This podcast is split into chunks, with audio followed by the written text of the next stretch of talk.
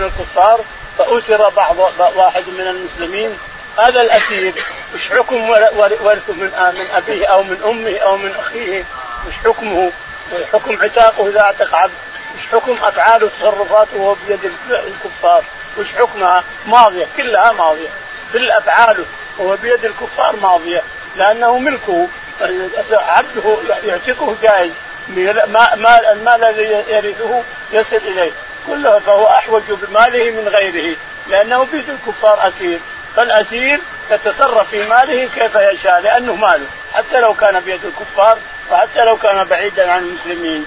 نعم. قال وكان شريح يورث الأسير. وكان شريح النخعي يورث الأسير، يعني إذا مات أحد من بني أخيه أما أخوه ولا أبوه ولا أمه مات فإنه يورثه ولو كان بيد الكفار لأنه مسلم وورث مسلما، ما الأسر ما ما يمنعه ما يخرجه من الإسلام الأسر، يعني هو مسلم وهو بيد الكفار أسير، يعني كل تصرفات المسلم تجري عليه، فالميراث يرث والمال له والعتق له والملك له وكله مملوك له. نعم. ويقول هو أحوج إليه، فيقول شريح هو أحوج إلى المال من غيره لأنه أسير بيد الكفار ما يقدر يتصرف، فهو أحوج بماله أن يتصرف فيه من غيره. صحيح هذا صحيح. نعم. وقال عمر بن عبد العزيز أجد وصية الأسير وعتاقه. وقال عمر بن عبد العزيز رضي الله عنه خليفة الراشد أجيز وصية الأسير وأجيز تصرفاته كلها، كان يجيزها رضي الله عنه وأرضاه عمر بن عبد العزيز، يجيز تصرفات الأسير بيد الكفار، ويجيز عتقه ويجيز طلاقه ويجيز ميراثه ويعطيه ميراث ويرشده إليه ليتصرف فيه كيف شاء إذا كان الكفار يمنعوا ذلك. نعم. وما صنع في ماله ما لم يتغير عن دينه. ويصنع في ماله كل ما لم يتغير عن دينه، هذا كلام عمر رضي الله عنه ابن عبد العزيز، يقول ما لم يتغير عن دينه فإنه يتصرف في ماله كيف شاء. نعم. قال حدثنا أبو الوليد. حدثنا أبو الوليد قال حدثنا شعبة شعبة عن أنس رضي الله عنه عن عن عدي عن عدي بن حاتم قال أنا أبي هريرة عن عن أبي هريرة عن أبي حازم أه؟ عن عدي بن أبي حازم عن عدي بن أبي حاتم عن عن عدي عن أبي حازم عن عدي عن أبي حازم رضي الله عنه عن أبي هريرة رضي الله عنه عن أبي هريرة رضي الله عنه أن النبي عليه الصلاة والسلام قال نعم من ترك مالا فليرثه من ترك مالا من ترك مالا فلورثته ومن ترك ومن ترك ومن ترك ضياعا فعلينا. يعني الرسول عليه الصلاة والسلام لما صار في بيت مال، لما كثر بيت المال عند النبي عليه الصلاة والسلام قال لي يترك يموت ويترك مال فلورثته، واللي يموت وعليه ديون أو حقوق فإنه إلي أنا أتولاه وأنا أفي ديانه. معنى هذا أن بيت المال هو يتولى المسلم إذا مات وعليه ديون لم تكن أنفقها في فجور ولا أنفقها في نفاق ولا أنفقها في شيء، إنما أنفقها يشتغل يكد على أولاده أو على أمه وأبيه أو على شيء، أنفق هذه الأموال وتدين حتى حصل له الدين فإنه ينفق عليه من بيت مال المسلمين إلى يوم القيامة. باب لا يرث المسلم الكافر ولا الكافر ولا الكافر المسلم وإذا أسلم قبل أن يقسم الميراث فلا ميراث له. قال حدثنا أبو عاصم عن عن ابن جريج عن ابن هاشم عن علي بن حسين عن عمر بن عن عمر بن عثمان عن أسامة بن زيد رضي الله عنهما أن النبي صلى الله عليه وسلم قال لا يرث المسلم الكافر ولا الكافر المسلم. يقول البخاري رحمه الله باب لا يرث الكافر المسلم ولا المسلم الكافر، يعني لا يتوارثان، الكفر والإسلام لا يمكن أن يتوارثان لأنها من موانع من موانع الكفر من موانع نعوذ بالله، ويمنع الشخص من الميراث واحدة من علل ثلاث رق وقتل واختلاف ديني فافهم فليس الشك كاليقين. اختلاف الدين لا يمكن أن يرث الكافر المسلم ولا المسلم الكافر.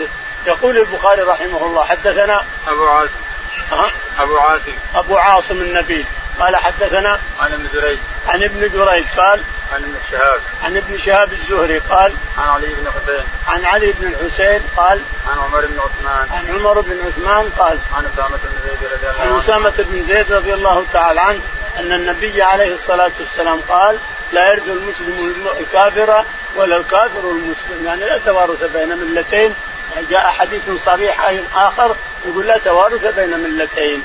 هذا الحديث يشهد للحديث الذي مضى وهو لا توارث بين ملتين.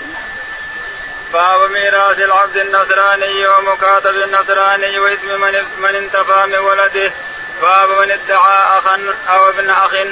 قال رحمه الله حدثنا قتيبة قتيبة بن سعيد حدثنا الليث عن ابن شهاب عن عروة عن عائشة رضي الله عنها أنها قالت اختصم سعد بن أبي وقاص وعبد بن الزمعة في غلام فقال فقال سعد هذا يا رسول الله ابن أخي عتبة بن أبي وقاص عهد إلي أنه ابنه انظر إلى شبهه.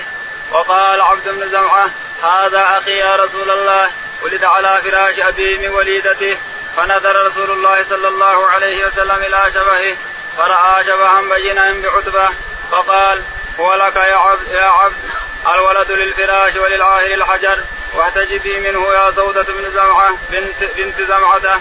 قالت فلم يرى سودة قط. يقول البخاري رحمه الله باب باب ميراث العبد النصراني ومكاتب النصراني. باب دية العبد النصراني وميراث العبد النصراني. نعم ميراث العبد النصراني ميراث العبد النصراني واليهود وغيره من بعضهم إلى بعض. هل يرث الكافر النصراني أو النصراني الكافر؟ تقول لا لا توارث بين ملتين. حتى النصراني ما يرث اليهودي ولا اليهودي ما يرث النصراني لقوله عليه الصلاة والسلام لا توارث بين ملتين. يقول البخاري رحمه الله حدثنا وإثم من انتفى وإثم من انتفى من, أو من أبيه أو انتفى من قومه عليه يعني مأوى جهنم. اللي ينتفي من أبيه يقول هذا ما هو أبوي يدعي إلى أب غيره أو ينتفي من قومه يذهب إلى قوم آخرين له النار. باب من ادعى أخا أو ابن أخي. باب من ادعى أخا أو ابن أخي يعني قال هذا أخوي يا جماعة يشهدوا هذا أخوي أو قال هذا ابن أخي يلحق به يلحق بنفسه يلحق به. إذا لم يدعيه آخر ما جاء أحد آخر ينازعه والمسألة أنه ادعى هذا الشخص فله أن يدعيه لا بأس به ويلحق به إذا لم ينازعه آخر. نعم. حدثنا قتيبة بن سعيد حدثنا قتيبة بن سعيد قال حدثنا الليث الليث بن سعيد قال حدثنا عن ابن شهاب عن ابن شهاب الزهري قال حدثنا عن عروة عروة بن الزبير قال عن عائشة رضي الله عنها عن عائشة رضي الله تعالى عنها أن سعد بن أبي وقاص الزمعة اختصما إلى النبي عليه الصلاة والسلام قال سعد يا رسول الله إن أخي أوصاني عتبة بابن أبي زمعة. وقال ابن زمعة يا رسول الله هذا ولد على فراشه ولد على الفراشه فنظر الرسول عليه الصلاة والسلام من الشخص وإذا شبيهم بعتبة بن أبي وقاص ولكن قال الولد للفراش وللعاهل الحجر. فمضت سنة إلى يوم القيامة أن الولد للفراش حتى لو ما هو, ما هو حقيقة الولد للفراش اللي يفترش المرأة ويفترش مولود فهو له حتى لو ما هو له حتى لو هو منه إنما ولدته على فراشه وادعاه فإنه له. الولد للفراش وللعاهر الحجر. الزاني له الحجر الزاني يرجم بالحجارة وأما الولد فللفراش الذي افترش المرأة واستولدها واستولد ولها مولود حامل افترشها وهي حامل ثم ولدت من غيره فالولد يتبعه. نعم. باب من ادعى إلى غير أبيه.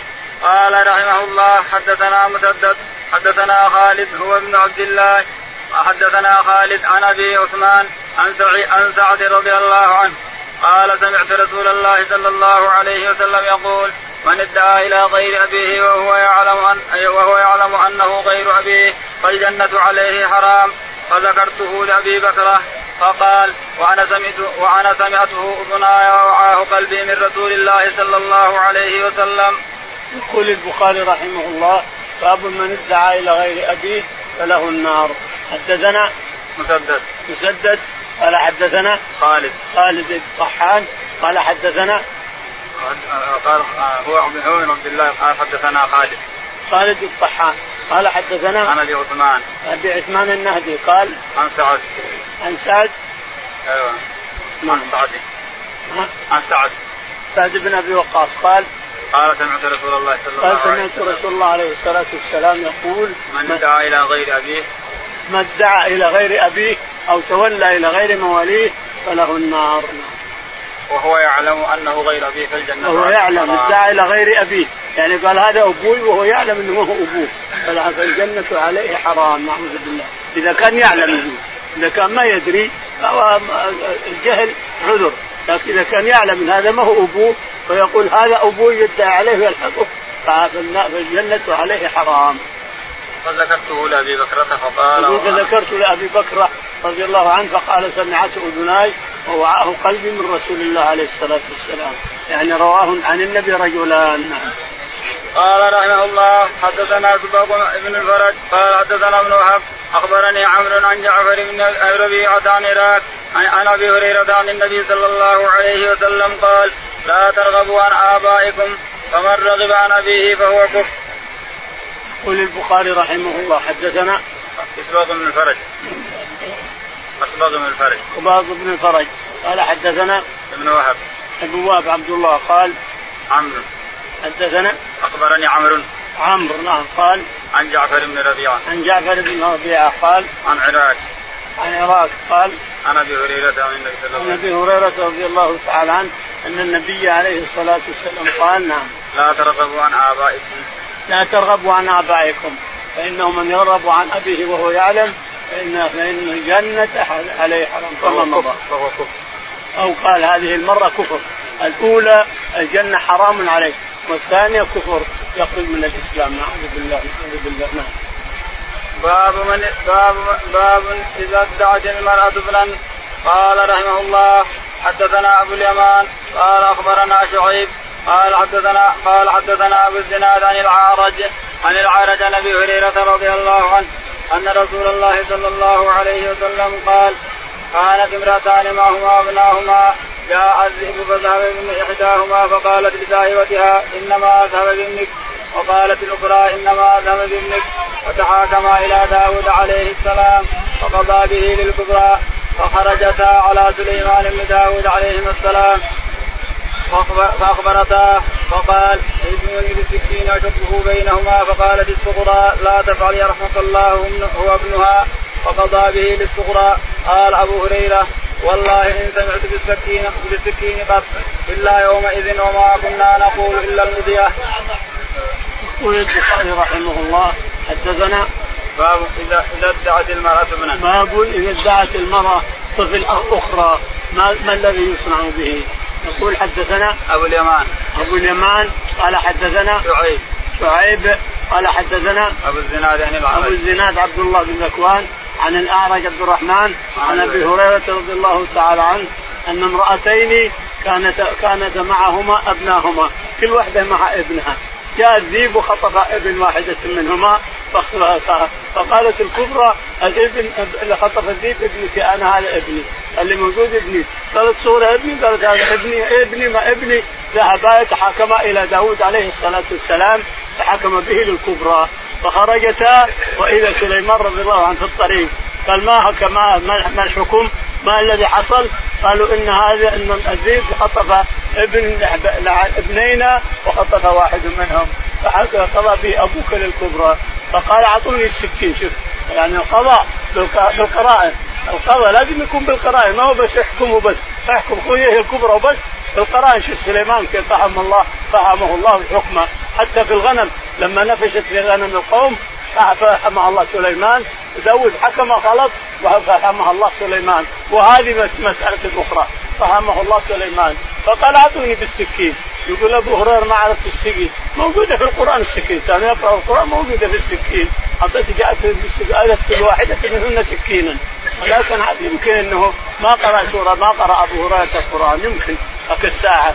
الشاهد أنه قال ائتوني بالسكين أشقه بينهما أشق الولد بين هذه وهذه، قالت الصغرى لا تفعل يرحمك الله هو ولدها فقضى به للصغرى. انظر القرائن كيف حتى شوف الحكم، هذه قالت شقه هي الكبرى قالت شقه، الصغرى قالت لا يرحمك الله هو ابنها لا تشقه، قال هو لك يا صغرى ولك يا صغرى فحكم به للصغرى بالقرينة أعطوني السكين أشق بينكم، أبي شوف أيهن رحم وأيهن رطب وأيهن اللي تعيل شك لأنه ولدها، فقالت الكبرى شقه شقه حتى النصر له، فقالت الصغرى لا يرحمك الله لا تشبهه هو لها فأعطاها فأعطاه الصغرى قال هو ولدك فحكم به للصغرى بالقرائن، القرائن تحكم كل شيء. نعم. باب القائف قال رحمه الله حدثنا قتيبة بن سعيد حدثنا الليث عن ابن شهاب عن عروة عن عائشة رضي الله عنها قالت إن رسول الله صلى الله عليه وسلم دخل علي مسرورا تبرك أسارير وجهه فقال ألم تري أن مجززا نظر آنفا إلى زيد بن حارثة وأسامة بن زيد فقال إن هذه الأقدام بعضها من بعض. يقول البخاري رحمه الله باب القائف. باب القيافة. القيافة هي معرفة الشخص بأثره، يشوف أثره في الأرض يعرف يروح يطلعه ولو كان في مجموعة كبيرة يطلع صاحب الأثر. هذه معروفة الآن في العجمان. العجمان الحكومة اليوم تأتي بهم ثم يرون الأثر، شوف الأثر هذا، يشوف الأثر يروح يطلعه من أي مكان، من أي بلد، من أي قرية يطلع صاحب الأثر، لأن الله أعطاهم حكمة فراسة فراسة من الله تعالى وتقدم. الشاهد أن القيافة معروفة. يقول البخاري رحمه الله حدثنا قتيبة بن سعيد قتيبة بن سعيد قال حدثنا عن الليث بن سعد عن الليث بن سعد قال عن ابن شهاب عن ابن شهاب الزهري قال عن عروة عن عروة بن الزبير رضي الله تعالى عنه عن عائشة رضي الله تعالى عنها أنه دخل عليها الرسول عليه الصلاة والسلام يوما ووجهه يبرق يبرق يبرق كأنه صحيفة فضة مرصوصة بذهب، يبرق مسرور جدا. فقالت أعرفت يا عائشة أن فلان المنجم المدلجي قال رأى رأى أقدام زيد بن حارثة وولده أسامة بن زيد جميعا وجسمهما مغطى، فقال هذه الأقدام بعضها من بعض. فسر الرسول عليه الصلاة والسلام. ليش؟ لأن الناس يطعنون في أسامة أنه ما هو ولد زيد، زيد أشكح أبيض وأسامة أسود أسود. جاء لأمه أسامة أمه أم أيمن جاء جاء لأمه فلا حاجة إذا كان أسود ولا أبيض. فالشاهد أن أسامة جاء لأمه ولكنه ولد زيد بن حارثة. فقال هل دريتِ يا عائشة أن فلانا المدلجي يقول أن الأقدام بعضها من بعض وهم متغطين عنه ما بين